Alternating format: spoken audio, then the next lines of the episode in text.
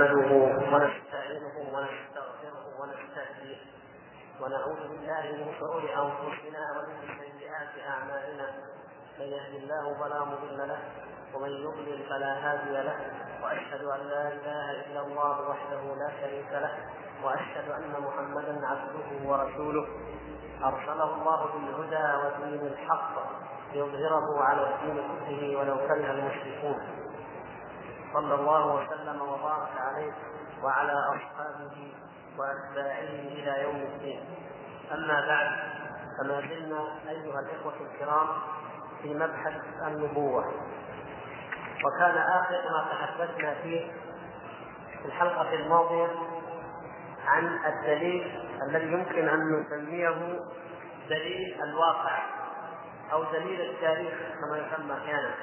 دليل الواقع أو دليل التاريخ معناه أن نستدل بواقع دعوة النبي صلى الله عليه وسلم على أنه نبي من عند الله. وموجب ذلك الواقع أن الله سبحانه وتعالى قد نصره وأيده وأظهره على جميع اعدائه ورفع ذكره ورفع اسمه ورفع أولياءه وأتباعه صلى الله عليه وسلم واطبع لهم أمم الأرض فأخذوا أموالهم وسبوا نساءهم واسترقوهم عبيدا لهم كل ذلك والله سبحانه وتعالى ينصره ويؤيده. وما علم أن أحد قام وعاداه صلى الله عليه وسلم أو عاد دينه إلا ثبته الله وأخزاه الله وأذله الله في كل زمان ومكان. فهذا دليل عظيم يشهد بصدق هذا النبي صلى الله عليه وسلم. وإلا فإنه لو لم يكن الأمر كذلك لو كان مدعيا مفتريا كما يزعم المفترون قاتلهم الله أن لا يوفقون لكان لم لو لم يقره الله سبحانه وتعالى على أن يفتري عليه أنه أوحى إليه وأن يفتري باسمه هذا القرآن وأن يفتري باسمه هذه الأحكام من حلال وحرام وأن يسلطه على أتباع الأديان ويقتلهم ويأسرهم ويسبيهم كل هذه الأمور لا يمكن أن تقع. فمن قال إنها يمكن أن تقع من غير رسول يوحى إليه من الله فهذا ليس طائلا في هذا النبي فقط بل هو طائل في الله سبحانه وتعالى. وفي حكمة الله وفي عدل الله سبحانه وتعالى وأنه يؤيد الكاذبين المفترين عليه يؤيدهم وينصرهم ويجعل الغلبة والعاقبة لهم في كل ميدان وفي كل معركة وهم يكذبون عليه ليل نهار ويحاربون أولياءه ويستذلون عباده ويظلمون الناس في هذا الكلام هذا لا يمكن أن يقول أن يقول به إلا إنسان لا يؤمن بالله سبحانه وتعالى حق الإيمان ولا يوصف الله سبحانه وتعالى بما وصف به نفسه ولا يقدر الله تعالى حق قدره. أما من كان يعرف صفات الله عز وجل وحكمته وعدله ورحمته فإنه يعلم أنه إنما فعل به ذلك لأنه نبي من عنده فهو قادر سبحانه وتعالى على أن يقضي على كل مختلف ولو تقول علينا بعض الأقاويل لأخذنا منه باليمين ثم نزعنا من الموت. ما هو ما هو مشكلة؟ أي إنسان يتقول على الله الله قادر عليه سبحانه وتعالى. وقال في الآية الأخرى لئن إلا يختم على قلبك. فإذا ختم على قلبه لم يعد يتكلم بأي كلام ولا يسكت بأي نطق وانتهى الأمر. أو يهلكه. كما أهلك مسيلمة وأهلك الأسود العنسي في اليمن وأهلك كثيرا من الكذابين والدجالين وأظهر كذبهم ومخافيهم على العالمين. إذا هذا دليل كبير وعظيم جدا نسميه دليل الواقع أو الدليل التاريخي. وكل من أنكر ذلك من اليهود والنصارى خاصة فإنه يطالب أو فإنه يلزم منه أن ينكر نبوة موسى ونبوة عيسى عليه السلام لأنه لم لم يمكن الله عز وجل لموسى ولا لعيسى عليه السلام لم يعطهما من التمكين والظفر والتأييد ودنوع الرسالة ورفعة رفعة الذكر مثل ما اعطى لمحمد صلى الله عليه وسلم. فمن طعن في نبوته نبوة محمد صلى الله عليه وسلم فهو من ذات أولى طاعن ومكذب لنبوة المسيح وموسى عليه السلام.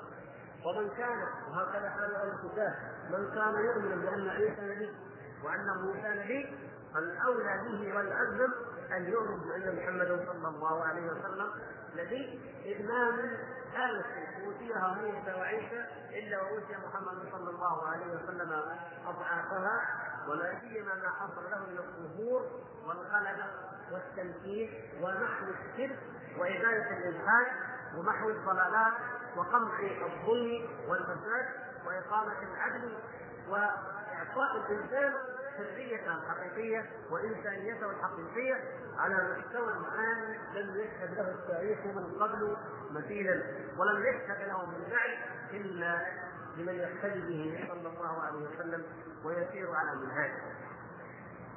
بعد ذلك ينتقل الشيخ رحمه الله في آخر هذا المبحث إلى مسألة الفرق بين النبي وبين الرسول. وقد ذكروا فروقا بين النبي والرسول واحسنها أن من نبأه الله من قبل السماء إن أمره أن يبلغ غيره فهو نبي رسول وإن لم يأمره أن يبلغ غيره فهو نبي وليس برسول. فالرسول اخص من النبي فكل رسول نبي وليس كل نبي رسولا. ولكن الرسالة أعم من جهة نفسها والنبوة جزء من الرسالة.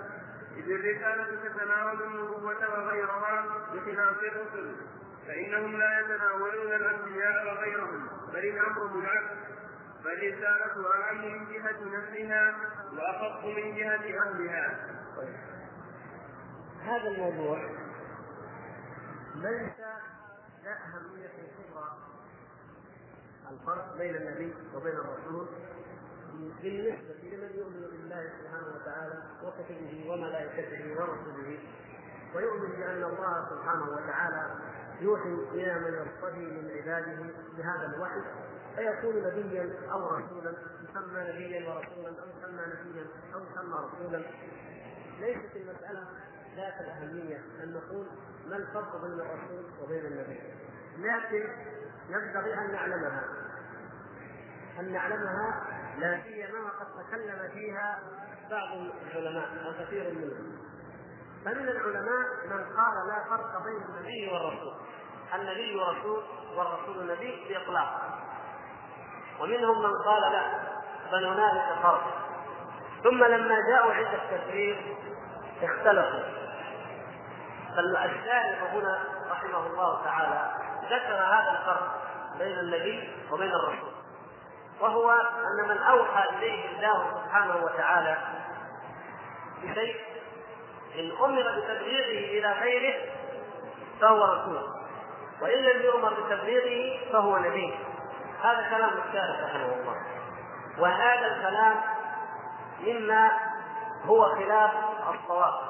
هذا كلام مرجوح في هذا الشرح على عظمته وعلى نفاسته فيه مواضع الشارح رحمه الله تعالى أخذ فيها بالرأي المرجوح من أقوال العلماء وترك القول الراجح وهذا الموضع منها.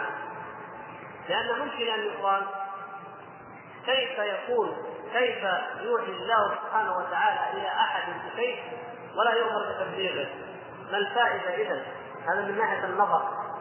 من الناحية الأخرى وردت أحاديث وردت آيات تدل على أن النبي يبلغ. ومن الحديث الذي تعرفونه حديث السبعون ألفا الذين يدخلون الجنة بغير حساب ولا عذاب. يقول النبي صلى الله عليه وسلم فيه ورأيت النبي ومعه الرجل والرجلان. ورأيت النبي وليس معه أحد. فهذا سماه نبي. ومع ذلك فهو معه أتباع ودعا هؤلاء الأتباع. إذا جملة القول أو خلاصة القول أن هذا ليس بالرأي الراجح، الرأي الراجح في هذه المسألة أن الرسول هو من أرسله الله سبحانه وتعالى بشرع إلى قوم كافرين إلى قوم كافرين ومكذبين. فقد جاء بشرع جديد إلى قوم كافرين ومكذبين. ولهذا لم تأتي كلمة الرسالة في القرآن أو الرسل لم لم تأتي كلمة التكذيب إلا في تكذيب الرسل. في تكذيب الرسل. لأنهم يرسلون إلى قوم كافرين فيكذبونه يكذبهم أقوامهم. فمن هنا نعلم الفرق. البلاغ الرسول يبلغ والنبي يبلغ. لكن الرسول يأتي بشرع جديد إلى قوم كافرين به ويكون بينه وبينهم التكذيب والرد حتى ينصره الله سبحانه وتعالى عليهم. وأما النبي فإنه يأتي مجددا لشريعة الرسول ويأتي بقوم مؤمنين برسول من قبل. يبعث النبي يوحى إليه ويبعث في قوم متبعين لشريعة رسول سابق ليجددها ويصحح ما علق بها. ومثلهم في ذلك مثل العلماء المجددين في هذه الأمة. فأنبياء بني إسرائيل مثلا لما نقول أنبياء بني إسرائيل هم الذين كانوا وجدوا بعثهم الله سبحانه وتعالى ببني إسرائيل يحكمون بالتوراة. إنا أنزلنا التوراة فيها هدى ونور يحكم بها النبيون الذين أسلموا والأحبار. والربانيون والأحبار. بما استحفظوا من كتاب الله وكانوا عليه شهداء. فكان النبيون والأحبار والربانيون يحكمون بالتوراة. والتوراة جاءت أنزلت على موسى فموسى رسول عليه السلام وهارون عليه السلام رسول. لكن أنبياء بني إسرائيل هؤلاء انبياء يأتي الإنسان منهم إلى شريعة موسى عليه السلام بنفس شريعة موسى فيجددها ويدعو الناس إليها وإلى إقامتها فهذا نبي يبلغ. نعم مثل مثلا ألم تر إلى الملأ من بني إسرائيل من بعد موسى إذ قالوا لنبي لهم ابعث لنا ملكا نقاتل في سبيل الله. وكما تعلمون إلى آخر الآيات لما بعث الله سبحانه وتعالى لهم طالوت ملكا عليهم هذا نبي نبي من أنبياء بني إسرائيل. اختلف باسمه لا يهمنا الاسم المهم أن هذا النبي هو من بعد موسى وفي بني إسرائيل طلب منه قومه ملكا يقاتلون معه. فطلب ذلك من ربه. فأوحى الله تعالى إليه إني قد اخترت لهم طالوت ملكا عليهم. فإذا هناك وحي هناك بلاغ. لكن هل هذا يسمى رسول؟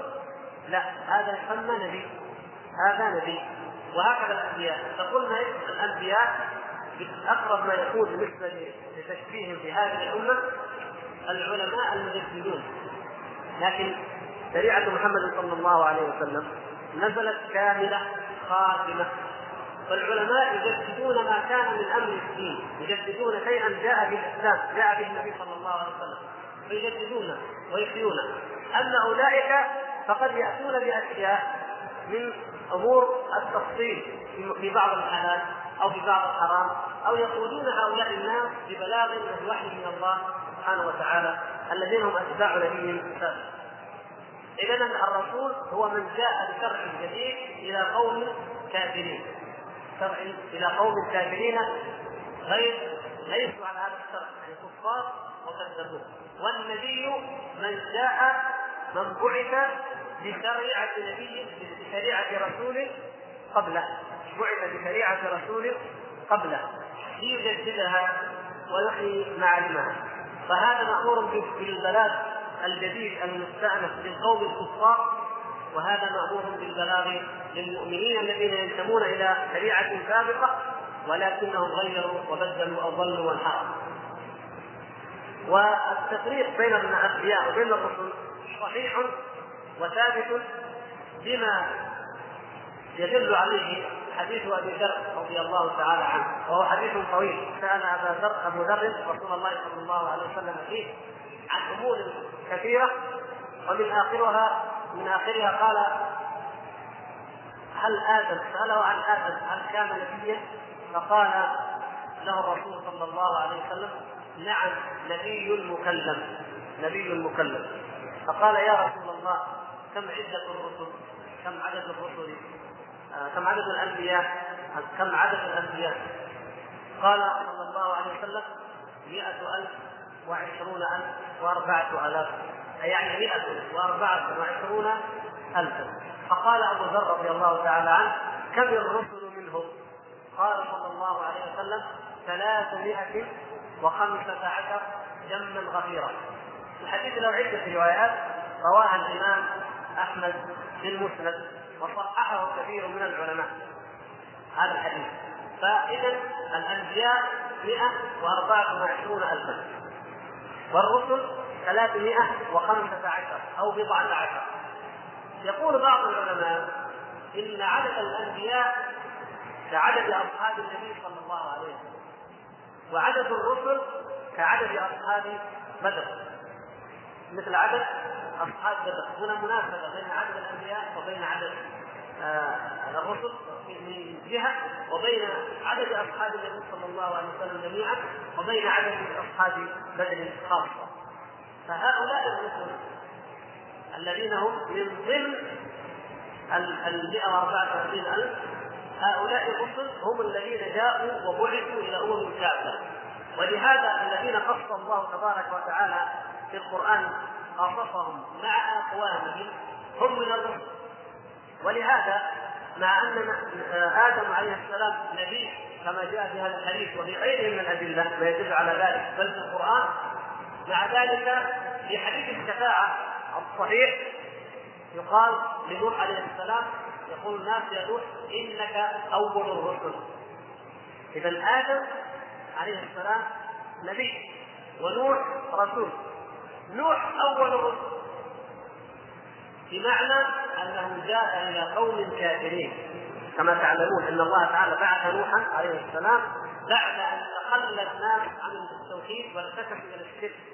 وإني خلقت عبادي حنفاء فجاءتهم الشياطين فاجتالتهم عن دينهم وحرمت عليهم ما احللت لهم. كما جاء ذلك في حديث عياض بن حمار رضي الله تعالى عنه.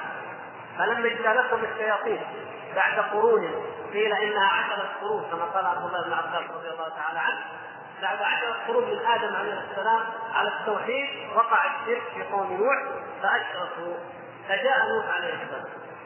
لكن الأنبياء قبل نوح موجودون ومنهم آدم وقيل إن منهم إدريس عليه السلام وإنه كان قبل نوح وهو نبي من عند الله سبحانه وتعالى. فهذا يدل على الشاهد انه الذين ذكرهم الله سبحانه وتعالى في القرآن مثل نوح ومثل هود ومثل صالح ومثل موسى هؤلاء رسل وسموا رسل لأنهم واجهوا أقوامهم بدين جديد فكذبه أقوامهم في ذلك فهذا هو أوضح وأجل الفروق بين النبي وبين الرسول بقية الكلام صحيح. فالرسول أخص من النبي. نعم الرسول أخص من النبي. يعني مختص بأنه يأتي في هذه الأمة. ولذلك عددهم أقل. الثلاثمائة وبضعة عشر جزء من وأربعة وعشرين ألف. فهم أخص منهم. لكن النبوة أعم من جهة نفسها هذه أخص وهذه أعم. النبوة أعم من جهة الأفراد. النبوة أعم من جهة الأفراد. الأنبياء أكثر عددا. الرسالة أخص من جهة نفسها لأنها زيادة لأنها نبوة وزيادة على النبوة. هذا هو المعنى الراجح إن شاء الله وهو الذي اختاره شيخ الإسلام ابن تيمية وغيره من المحققين. فإذا كل رسول نبي نعم كل رسول نبي. لكن هل كل نبي رسول؟ لا. من كان من بعثه الله سبحانه وتعالى إلى قوله على شريعة نبي قبله وأوحى إليه وإن بلغه فلا يسمى رسولا على هذا الاصطلاح وإنما هو نبي من الأنبياء. وإرسال الرسل؟ وإرسال الرسل من أعظم نعم الله على خلقه وخصوصا محمد صلى الله عليه وسلم. كما قال تعالى لقد من الله على المؤمنين إذ بعث فيهم رسلا من أنفسهم يتلو عليهم آياته ويزكيهم ويعلمهم الكتاب والحكمة وإن كانوا من قبل لفي ضلال مبين. وقال تعالى وما أرسلناك إلا رحمة للعالمين. هذه بقية للكلام الذي سبق ظاهر وهو أن من أعظم نعم الله تبارك وتعالى على بني الإنسان أنه اصطفى منهم رسلا وأوحى إليهم وأنزل عليهم هذا النور المبين والدين الذي لا تصلح حياة البشر إلا به. في الدنيا والآخرة. ولهذا يقول الله تبارك وتعالى لقد من الله على المؤمنين. هذه منة هذه نعمة كبرى. لقد من الله على المؤمنين إذ بعث فيهم رسولا من أنفسهم يتلو عليهم آياته ويزكيهم ويعلمهم الكتاب والحكمة وإن كانوا من قبل لفي ضلال مبين. فلو تخيلنا وتصورنا كيف يكون حال الأمم بدون الأنبياء. انظروا إلى مثال بسيط. كيف يكون حال الأمة المسلمة إذا لم يوجد فيها دعاء ومجددون؟ كيف كانت حالة جزيرة العرب قبل دعوة الشيخ محمد بن عبد الوهاب رحمه الله؟ كمثال أما بالكم ما بالكم بحال الإنسانية وحال العرب قبل بعثة محمد صلى الله عليه وسلم؟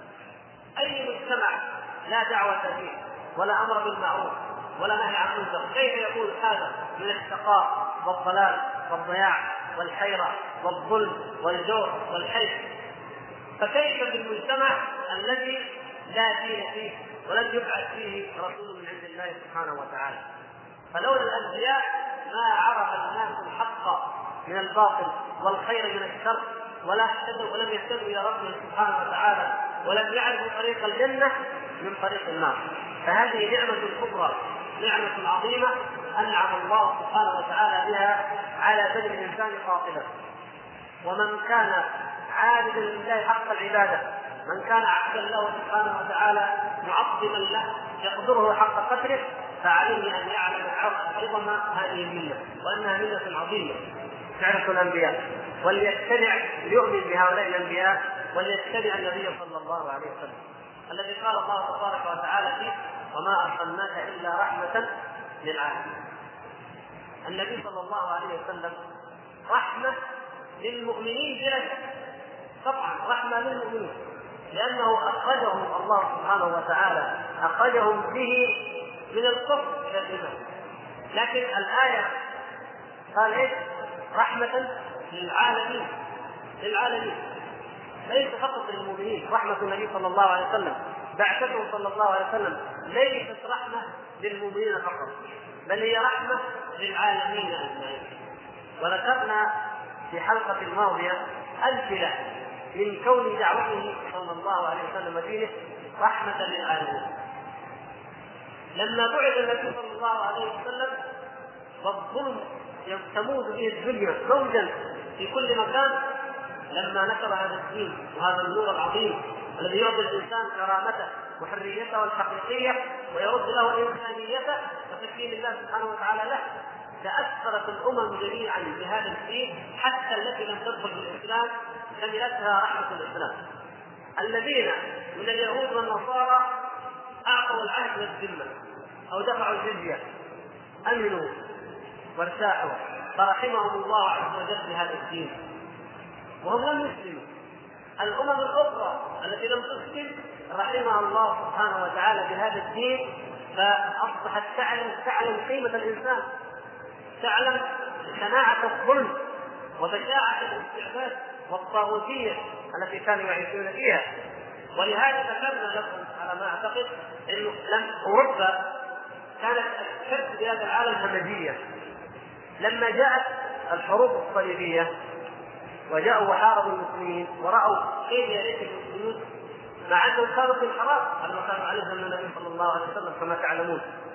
مع ذلك الأوروبيون من فرنسيين وألمان وإنجليز تعجبوا كيف يعيش الناس في هذا هذا النعيم وهذا الراحة. علماؤهم يقولون قال الله قال رسول الله. وعلماؤنا يعني علماء النصارى محتكرون للانجيل ويفسرون كما يشاءون ويحلون ويحرمون كما يشاءون. الباب مرة يحرم الطلاق ومرة يبيح الطلاق. مرة يحرم الربا ومرة يبيح الربا. على على يعني شرع هوى. اتخذوا أحبارهم ورهبانهم أربابا من دون الله. فلما رأوا ذلك قامت في أوروبا حركه التي تسمى حركه الاصلاح الديني مارتن لوثر وكارتل الإصلاح الديني هذا قالوا لا لا وجود للصور والتماثيل. شطبوا جميع الصور والتماثيل التي كانت في الكنائس وقالوا ما نقول الدين يعني التثليث الأب والابن وروح القدس. ما نقول هذه ثلاثة آلهة. نقول إله واحد. يعني هم ما أسلموا لكن يحاولوا يقربوا من الإسلام. قالوا رجال الدين لا يحتكرون كل شيء. من حق كل إنسان أن يقرأ الكتاب المقدس ويعمل بما فيه. ما في رجال الدين يعني مثل ما رأوا حال المسلمين. وهكذا. ويقول علماء التاريخ الاوروبيون أن حركة الإصلاح الديني أحد أهم الأسباب والعوامل في نهضة أوروبا في خروجها من القرون الوسطى إلى القرون الحديثة كما يسمونها. نبتت الخرافات والضلالات الفكريات نعم وقعت في الإلحاد. هذا صحيح لكن ليس السبب انها خرجت من من حق إلى باطل. لا خرجت من باطل ورفضت الحق وهو الإسلام ووقعت في باطل شر منه وهو الإلحاد الذي تعيش فيه اليوم. وكان عليها أن تخرج من الباطل فتقع في الحق وهو دين الإسلام الذي لا حق سواه. الشاهد يقول إيه؟ دعوة النبي صلى الله عليه وسلم وبعثته رحمة للعالمين، بعثه صلى الله عليه وسلم. ورسالته رحمة للعالمين أجمعين، وبإذن الله تعالى كما أخبر النبي صلى الله عليه وسلم سوف يبلغ هذا الدين ما بلغ الليل والنهار، وسوف ينزل عيسى عليه السلام. فيقتل الخنزير ويكسر الصليب ولا ويقطع الجزية. فلا يبقى على الأرض مشرك. فإذا في آخر الزمان تقوم خلافة على منهاج النبوة ويدخل الناس جميعا في دين الإسلام ويتحقق أيضا كمال الرحمة للعالمين حيث لا يبقى على ظهر الأرض خارج عن هذا الدين. يكفي هذا على أساس أن هذا الموضوع قد استكمل وننتقل إلى فقرة أخرى مهمة. قوله وأنه خاتم الأنبياء قال تعالى ولكن رسول الله وخاتم النبيين. وقال صلى الله عليه وسلم مثلي ومثل الأنبياء كمثل قصر أحسن بناؤه وترك منه موضع لبنة فطاف به النصارى يتعجبون من حسن بنائه. إلا موضع تلك اللبنة لا يعرفون سواها. فكنت أنا سددت موضع تلك اللبنة ختم بي البنيان وختم بي الرسل. أخرجاه في الصحيحين. وقال صلى الله عليه وسلم إن لي أسماء أنا محمد وأنا أحمد وأنا الماحي يمحو الله بي الكفر وأنا الحاشر الذي يحشر الناس على قدمي وأنا العاقب والعاقب الذي ليس بعده نبي. وفي صحيح مسلم عن ثوبان قال قال رسول الله صلى الله عليه وسلم وإنه سيكون في أمتي ثلاثون كذابون كلهم يزعم أنه نبي. وأنا خاتم النبيين لا نبي بعدي. الحديث. ولمسلم أن رسول الله صلى الله عليه وسلم قال فضلت على الأنبياء بالكذب وأعطيت جوامع الكريم ونصرت بالرعب وأحلت لي الغنائم وجعلت لي الأرض مسجدا وطهورا وأرسلت إلى الخلق كافة وختم بي النبيون. هذا الموضوع هذه الفقرة مهمة. جدا على وضوحها ولله الحمد. وهي كونه صلى الله عليه وسلم خاتم النبيين فلا نبي بعده. هذه واضحة ولله الحمد عند المسلمين جميعا إلا من كفر وخرج من الاسلام ولكن إيضاح الفرق المخالفة فيها وأسباب ضلالها هو المهم. هذه الأحاديث التي ذكرها الشارح رحمه الله وما علم من الدين بالضروره علما قطعيا مجمع عليه هو أن النبي صلى الله عليه وسلم هو خاتم الأنبياء. وهناك أحاديث أخرى غير غير الآية وخاتم النبيين ما كان محمد ابا أحد من رجالكم ولكن رسول الله وخاتم النبيين. غير هذه الآية وغير هذه الأحاديث أحاديث كثيرة وأدلة كثيرة كلها تدل على أصل قطعي مجمع عليه بين المسلمين وهو أنه صلى الله عليه وسلم خاتم الانبياء وثبت احاديث هذه ليس مما يصعب عليكم. الحديث الأول مثال يذكره النبي صلى الله عليه وسلم أن مثله ومثل الأنبياء من قبله على رواية البخاري يقول كمثل رجل بنى بيتا فأحسنه وأجمله إلا موضع لبنه.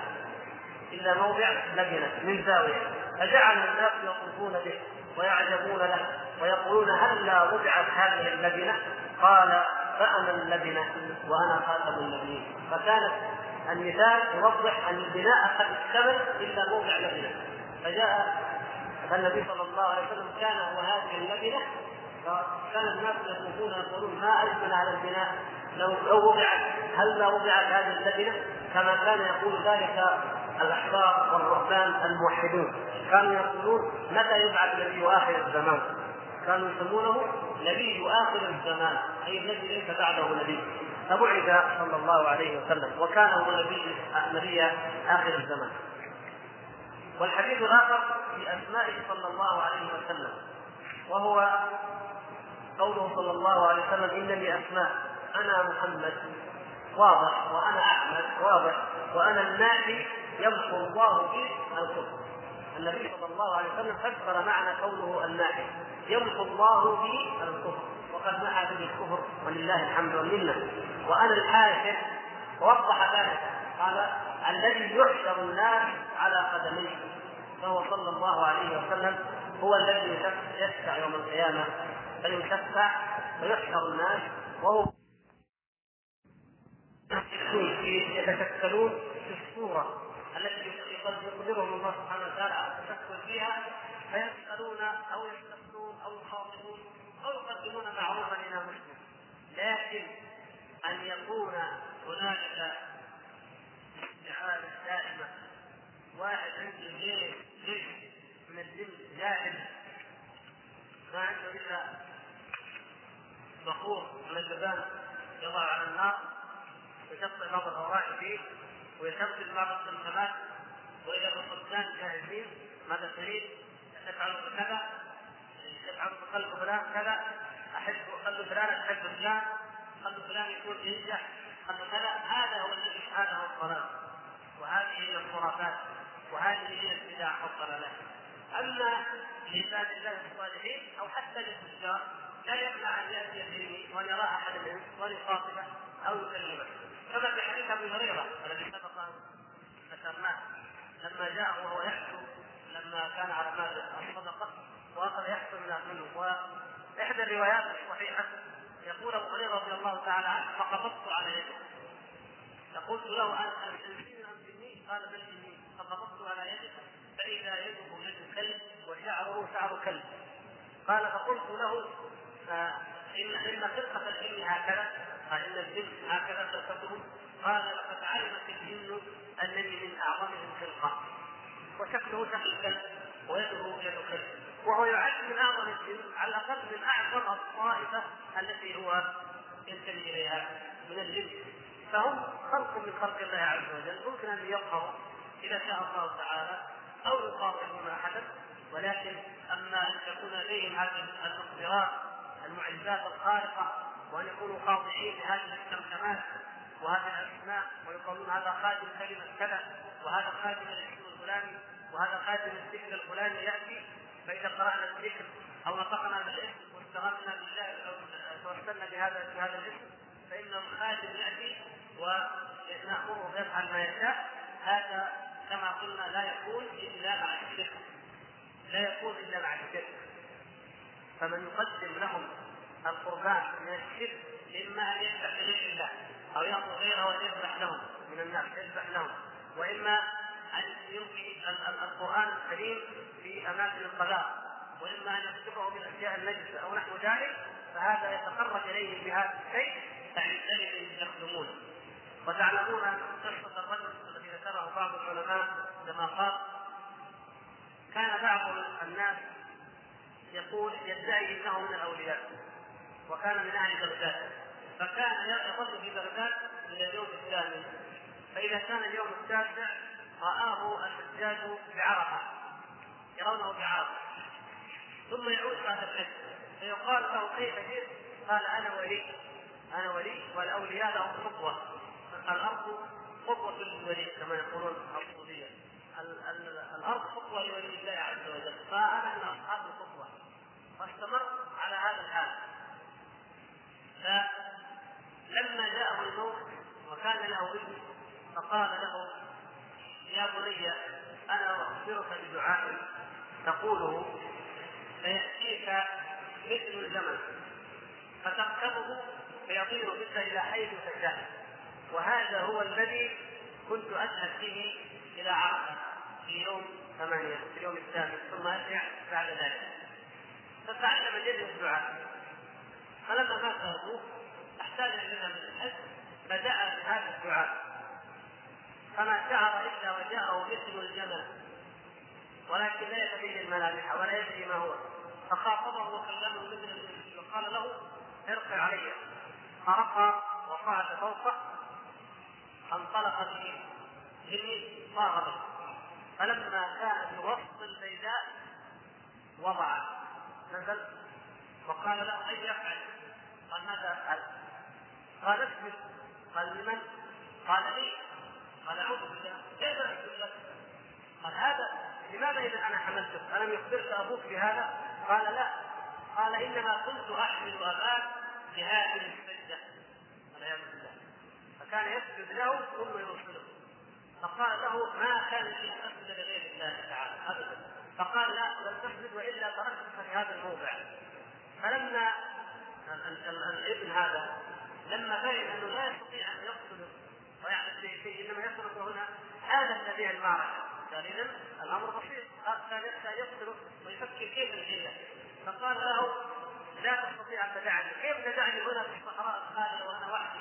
فقال هذا فيه إما أن تسلم وإما أن اتركك فتجادل طويلا فقال من اسلم فاختفى هذا الحيوان هذا الجن اختفى ولم يعد له اثر وأخذ الرجل يمشي ويمشي ويمشي فأدركه الليل وهو يمشي والصحراء قاحلة وليس فيها حياة. وظل على ذلك حتى سقط من الاعياء ومن التعب والجوع والعطش. لما بقي أيام في الصحراء حتى قيض الله تبارك وتعالى له بادية ناس من البدو فرأوه ملقى فجاءوا إليه وضعوا كثيرة بالماء وأخذوا يركضون نقطا في حلقه حتى أفاق فأخبرهم بالقصة. ثم حملوه ولما رجع إلى بغداد أخبر بذلك من كان فيها من العلماء. وقال هؤلاء هكذا كان. وقد خلق من مال أبيه. قال لا اعرفه لأنه كان مشركا بالله. فترك مال ولم يرث منه. لما أتاه الله عز وجل وبصره الله سبحانه وتعالى بالحق. هذه من إحدى القصص التي تدل على ما يفعله هؤلاء الناس. ونقصد هنا يسأل يقول هل في هل هناك هل هناك فرق بين الجن والشياطين؟ إبليس هو من الجن. إلا إبليس كان من الجن ففسق عن أمر ربه. لكن لما نقول الشياطين فهم المردة المردة الكفرة. كلمة الشيطان بذاتها عندما نقول هذا من الشياطين أو جاء الشيطان معنى ذلك أنه كافر مارد غير مؤمن. وأما كلمه جني فتحتمل أنه من المسلمين انه من المسلمين أو من الكافرين من الصالحين أو من القاصدين كما جاء ذلك في سورة الجن. فهذا هو الجن عباد مكلفون من عباد الله من خلق الله مكلفون مثل بني آدم فيهم المسلم والكافر فيهم المطيع والعاصي. أما الشياطين هؤلاء المرضى الشياطين الذين لا يأتون بخير. وهؤلاء هم اعوان الشيطان الذين يتسلط بهم على الإنس وعلى الجن أيضا بالاغواء والغواية والضلالة. ومنهم الذين يسترقون السمع من السماء الذين تتبعهم النجوم التي يرسلها الله سبحانه وتعالى عليهم الشهب التي تقع عليهم تخلقهم. ما هو القول الراجح من نبوة الصدر؟ يمكن فيه قبل هذا لكن لا ما ما القول الراجح من نبوة الصدر؟ وكيف رد على من الصوفية في الاحتجاج بقصته مع موسى على جواز الخروج على شريعة النبي صلى الله عليه وسلم؟ هذه قد سبقت لنا في مرة ماضية. يوجد القول بأن الخضر عليه السلام نبي. هو نبي. وجد عبدا من عبادنا. آتيناه رحمة من عندنا وعلمناه من لدنا علما. فمن علمه الله ومن آتاه الرحمة والرحمة تطلق على النبوة كما جاء ذلك أيضا في القرآن. الرحمة تطلق على النبوة والعلم من عند الله عز وجل إذا علم الله احدا فإنه يوحى إليه بذلك فهو نبي. وكذلك جاء في الحديث أن الخضر قال لموسى عليه السلام يا موسى أنت على علم من الله لم يعلمني إياه وأنا على علم من الله لم يعلمك إياه. فهو مثل موسى عليه السلام لأن كل منهما نبي.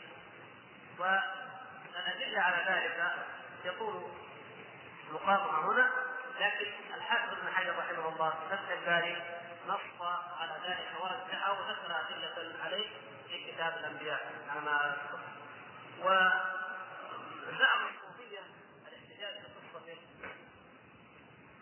تبطل اولا إذا قلنا إن هذا نبي وهذا نبي يبطل قول الصوفية أن الولي أفضل من النبي وأن النبي يراجع النبي ويسأله ويستفيد منه فإذا بطلت بقولنا إن هذا نبي وهذا أيضا نبي. خروج الخضر عليه السلام عن شريعة موسى عليه السلام ما أمر معروف. آه لم نقل قبل قليل إن من خصائص النبي صلى الله عليه وسلم أنه بعث إلى الخلق عامه كما قال صلى الله عليه وسلم. والنبي إنما كان يبعث إلى قومه خاصة. فلم يبعث موسى عليه السلام إلى الخضر ولا إلى الامه التي ينتمي إليها الخضر وإنما بعث ارسل إلى فرعون وأتباعه خاصة هم بنو إسرائيل. فإذا هذا كان من قوم آخرين ولم تكن شريعة موسى عليه السلام عامة. فكان بذلك اليوم ربما يكون في الهند في أوروبا في إفريقيا ربما يكون أيضا أنبياء ولهم دين ولهم شرائع والكل متقبل عند الله عز وجل. لأن النبي يبعث إلى قومه إلا محمد صلى الله عليه وسلم فإنه بعث إلى العالمين أجمعين. هذا من أهم ما نشكر على عليه وما ورد في القصة ليس فيه دليل على خروج الخضر عليه السلام عن الحق أو عن ظاهر الحق كما يقولون واللجوء إلى علم الباطل. بل هو كله بالدليل. ولهذا اجاب أجاب موسى بالدليل. لما خلق السفينة ما خرج عن عن الشريعه هل خرج الخضر عن الشريعه لأنه خرق السفينة. ما خرج عن الشريعه موسى عليه السلام لا يعلم ماذا سيفعل الملك الذي وراءه. الخضر عليه السلام يعلم ذلك. فخرقه. فالشريعه تقتضي مجازات من أحسن اليك بمعروف أن تجازيه بمعروف. أليس كذلك؟ طيب موسى عليه السلام يقول اخرقتها لتغرق اهلها يعني الذين أحسنوا إلينا وحملونا نخرج سبيلتهم هذا ليس بالمجازاه بالمعروف. اذا موسى عليه السلام يقول له أنت مخالف الشريعة التي تأمر بالإحسان إلى من أحسن إليك أو على الاقل كف الأذى عن من أحسن إليك. الخضر عليه السلام بين له أنني الآن قد أحسنت إليهم. هم أحسنوا الي حملوني في السفينه وأنا احسنت اليهم خرجتها فلما جاءوا إلى الملك الذي ياخذ كل سفينه صالحه غصبا هذه صالحه ورد قراءه وهي تفسير صحيح.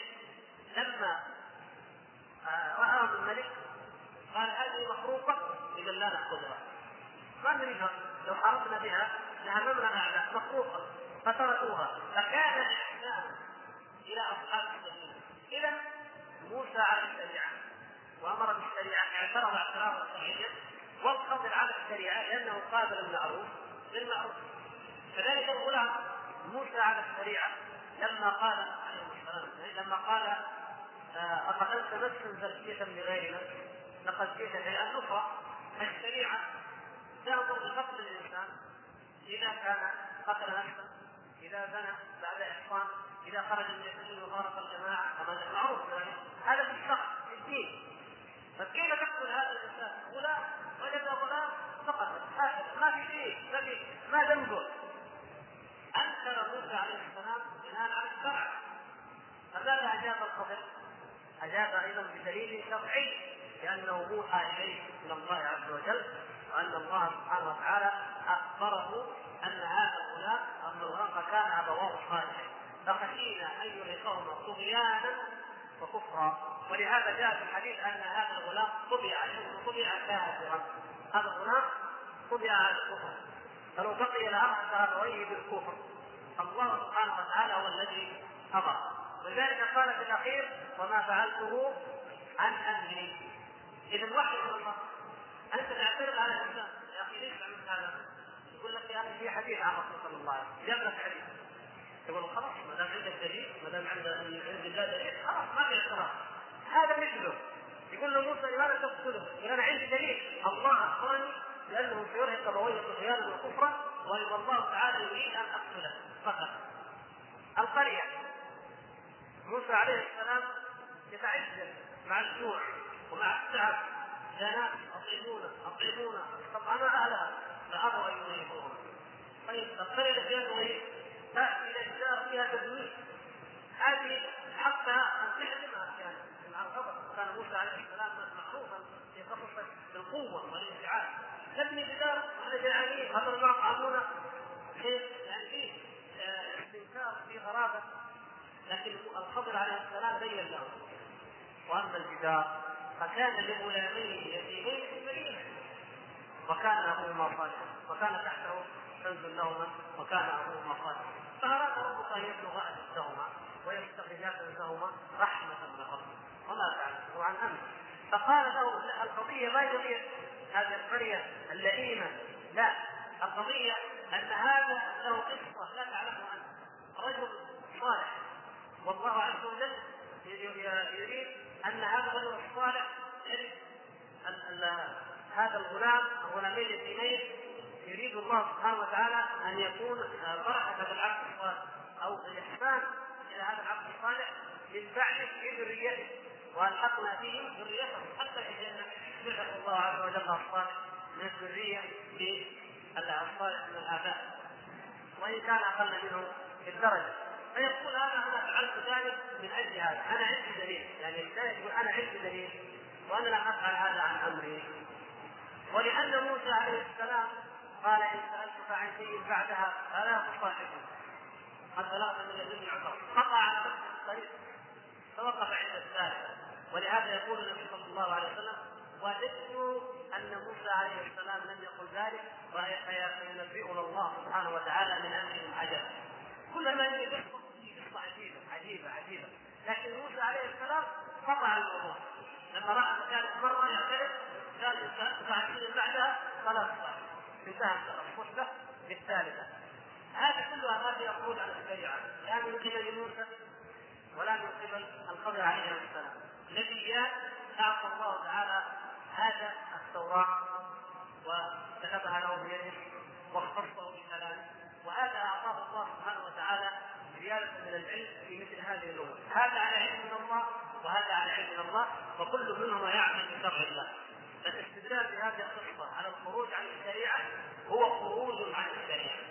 من يستدل بها على الخروج عن الشريعة فهو خارج عن الشريعة كافر بقوله تبارك وتعالى اليوم أكملت لكم دينكم وأتممت عليكم نعمتي ورضيت لكم الإسلام دينا وكافر بقول الله تبارك وتعالى وما أرسلناك إلا كافة للناس بشيرا ونذيرا. فهذا هو ملخص القول في هذه القصة برضو هذا يتعلق بالموضوع لا تأخذون أصحاب الاسئله الأولى. ما تفسير الآية إنه يراكم وهو قبيله من حيث لا ترونه وما ثبت في رؤيتهم. الآية واضحة جدا. إنه يراكم أي الشيطان هو قبيله من حيث لا ترونه. هذه مقدرة. الله سبحانه وتعالى أعطاهم المقدرة أنهم يرونه ونحن لا نراه هم قد يكونون يدخلون على الإنسان البيت إذا لم يذكر الله يشاركونه في الطعام الشيطان يشارك في الطعام. إذا جاء يذكر الله ولا يرى أحدا حتى معه. إذا رمى عقلا الإنسان إذا رمى عقل يريد عن الاستنجاء بالعقل لأنه طعامه يجعل الله سبحانه وتعالى هذا العظم مثل ما لو كان عليه اللحم فيأتون فيأكلونه. نحن ما نرى شيء. نرى العظم هو عظم ما نرى لحم يجوز عليه ولا نرى أحد يأتي يأكل. فهذا من علم الغيب. هذا من علم الغيب الذي نؤمن به. ونصدق ربنا سبحانه وتعالى في قوله ونصدق رسولنا صلى الله عليه وسلم. ومع ذلك نؤمن بأن الله أعطاهم القدرة على التشكل. فقد يأتون في شكل ما كما جاء هذا الرجل في شكل الكلب وأخذ يحكو من الصدقة التي سبق الحديث عنها.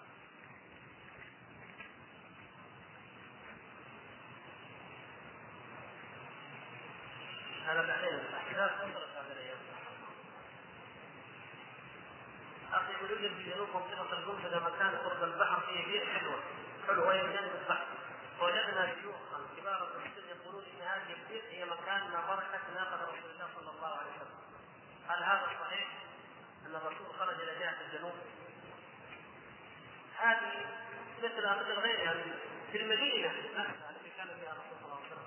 فيها كثير من امثال هذه الضلالات لكن أن يصل الأمر إلى سبحان الله. والشيعة ان الرسول صلى الله عليه وسلم ذهب إلى كربلاء وقال هنا مصرع الحسين وهنا مصرع فلان السجاد وهنا مصرع فلان. لأنه صدقنا هؤلاء. علي رضي الله تعالى عنه علي اليس لم يقتل في الكوفة في مدينة على حدود الاتحاد السوفيتي من مدن أفغانستان يسمونها مسار شريف يعني المسار الشريف يزورها ما ليسوا أقل من الحجاج بل ملايين مثل الحجاج وأكثر يقولون إن هذا المسار الشريف هو قبر علي بن أبي طالب. ما فتحت في أيامه. ولا زال هناك علي رضي الله تعالى عنه. لو صدقنا هؤلاء هذا يكون هنا وهذا يكون هنا ماذا تكون النتيجه؟ الدليل عليهم هم على هؤلاء الدليل. اما كونها حلوة جنب البحر استغربوها وقالوا نقول إن هذه ناقة الرسول صلى الله عليه وسلم. لا. الله تبارك وتعالى قد بين ذلك قال بينهما برزخ لا يلتقيان مرج البحرين يلتقيان بينهما برزخ لا يلتقيان فيوجد في البحر يوجد ماء يوجد بحر فكيف أن تستغرب وجود ماء على الشاطئ. وإلا هذه البحار وهذا معروف في الخليج وفي غيره هذه العيون العذبه يعرفها الصيادون ويشربون منها ماء عذب وسط الماء المالح هذه لا فيها ولا وصلها شيء. اذا هذه من رحمه الله. ومن لطف الله عز وجل أنه يوجد خلق هذا الماء العذب مع الماء المالح أو بجواره رحمة منه بعباده ولا علاقة بذلك لا بناقة ولا بغيرها. يقول تقام بدعة المولد في الثاني عشر من ربيع الأول وهو قريب موعده بعد أيام سواء كانت خفية أو علنية فماذا نفعل نحو إنكارها؟ هل نصح بالتوعيه لابلاغ باماكنهم اذا علمنا ذلك وجزاكم الله خيرا. هذه البدعة أظن أنكم تعلمون جميعا أنها حقا بدعة. لم يفعلها النبي صلى الله عليه وسلم ولا فعلها أصحابه من بعده صلى الله عليه وسلم. وهم أكثر الناس تمسكا بالدين وأعلم الناس ما في القرآن والسنة من من النصوص وهم أكثر الناس حبا لرسول الله صلى الله عليه وسلم. وهذه ما تقام فقط في الثاني عشر من الربيع الأول. هذه تقام كل أسبوع. بعض الناس يقيمها كل أسبوع. وبعضهم على على فترة الفراغ. وبعضهم لما يجي الشيخ اللي يكون مناسب من الناس يجمعوا حواليه.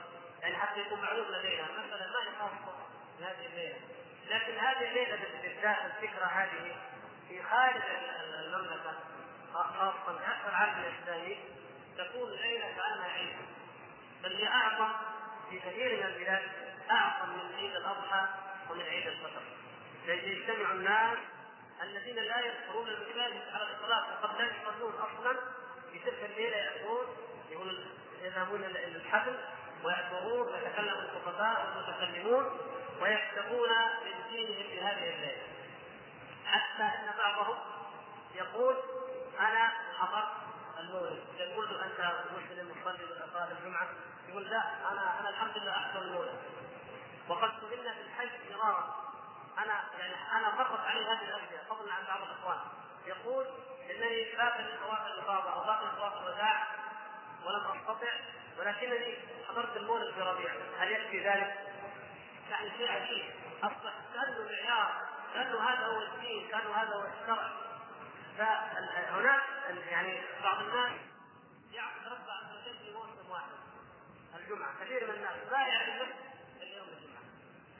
هناك أشد من ذلك. الذي ما يعرف الله إلا ليلة واحدة. ليله الميلاد بس يحضر هذا الحفل في هذه الليلة. يقول أنا مسلم الحمد لله وأحضر المولد سبحان الله. هل هذا هو الدين الذي أنزله الله؟ هل تعبدنا الله سبحانه وتعالى في امثال هذه الأمور؟ محبة الرسول صلى الله عليه وسلم من أصول ديننا. يقول صلى الله عليه وسلم لا يؤمن أحدكم حتى أكون أحب إليه من والده. وولده والناس أجمعين ولما قال له عمر بن الخطاب رضي الله تعالى عنه والله يا رسول الله إنك إلي إنك أحب إلي من كل شيء إلا من نفسي. قال ذلك الخطاب حتى من نفسي. قالت والله يا رسول الله إنك أحب إلي من نفسي. هذا الذي نعتقده في رسول الله صلى الله عليه وسلم. والله اننا لنعتقد أنه لو أن أحدا ابغض النبي صلى الله عليه وسلم بمقدار أدنى أدنى مثقال ذرة لكان خارجا من الاسلام من ابغضه صلى الله عليه وسلم. من كره رسول الله صلى الله عليه وسلم فوالله ليس له في دين الإسلام نصيب لكن هل نحب رسول الله صلى الله عليه وسلم حقا؟ قل إن كنتم تحبون الله فاتبعوني يحببكم الله ويغفر لكم ذنوبكم. والله غفور من يريد محبة الله ومحبة رسول الله صلى الله عليه وسلم فعليه اتباع سنته صلى الله عليه وسلم اتباع ما شرع.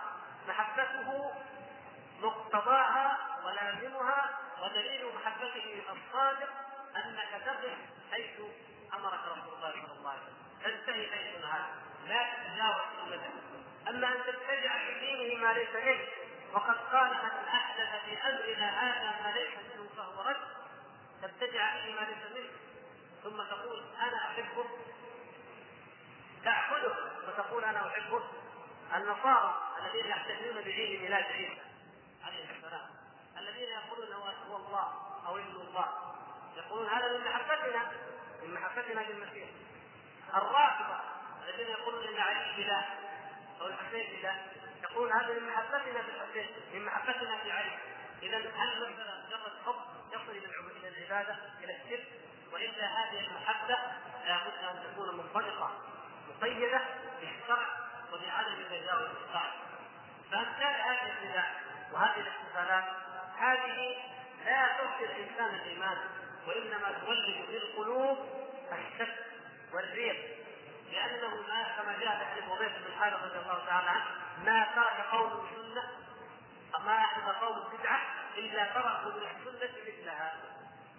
تأكد عندما تصل الشيء من المحبة القلبية وتظن أن هذا محبة وتصل فيه أنواع من التعبد فإنك تترك محبة حقيقية للرسول صلى الله عليه وسلم كان ممكن أن تعملها بدل هذه.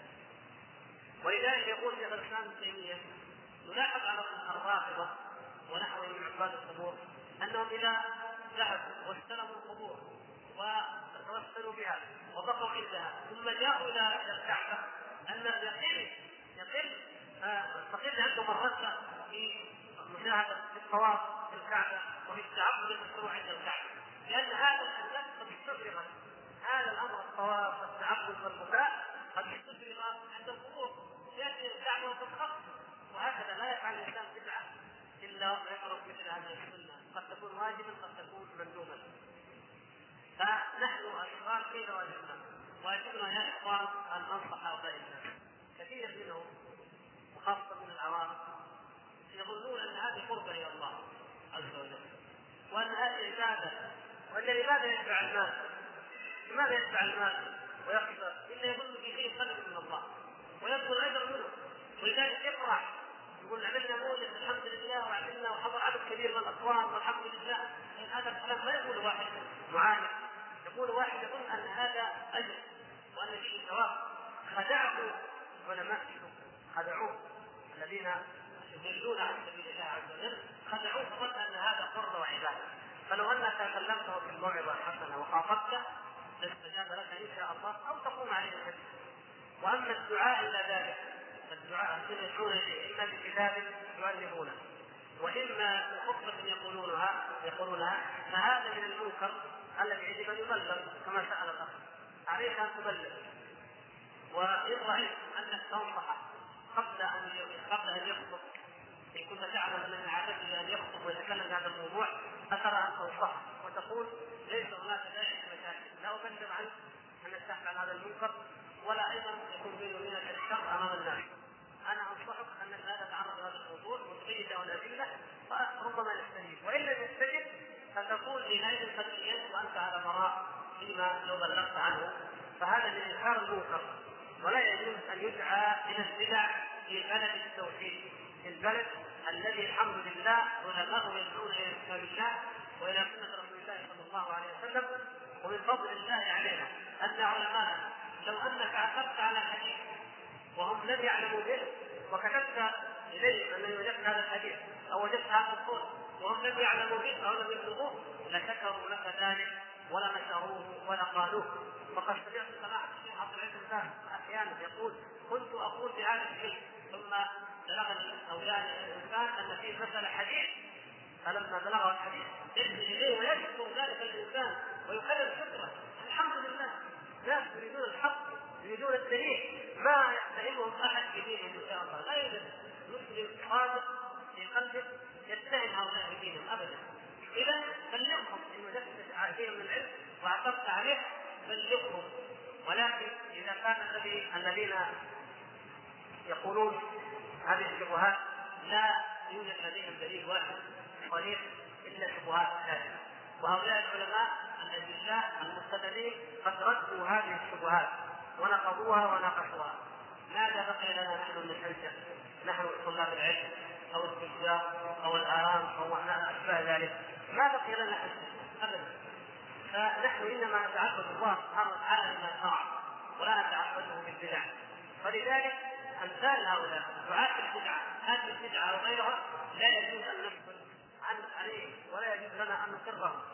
وإنما نجادلهم بالحكمة وبالتي هي أحسن ونطلب منهم الدليل ونبين لهم ونرد على أدلتهم والادله والردود موجودة ونوزعها مكاتب المراكز الدعوه والتوعية.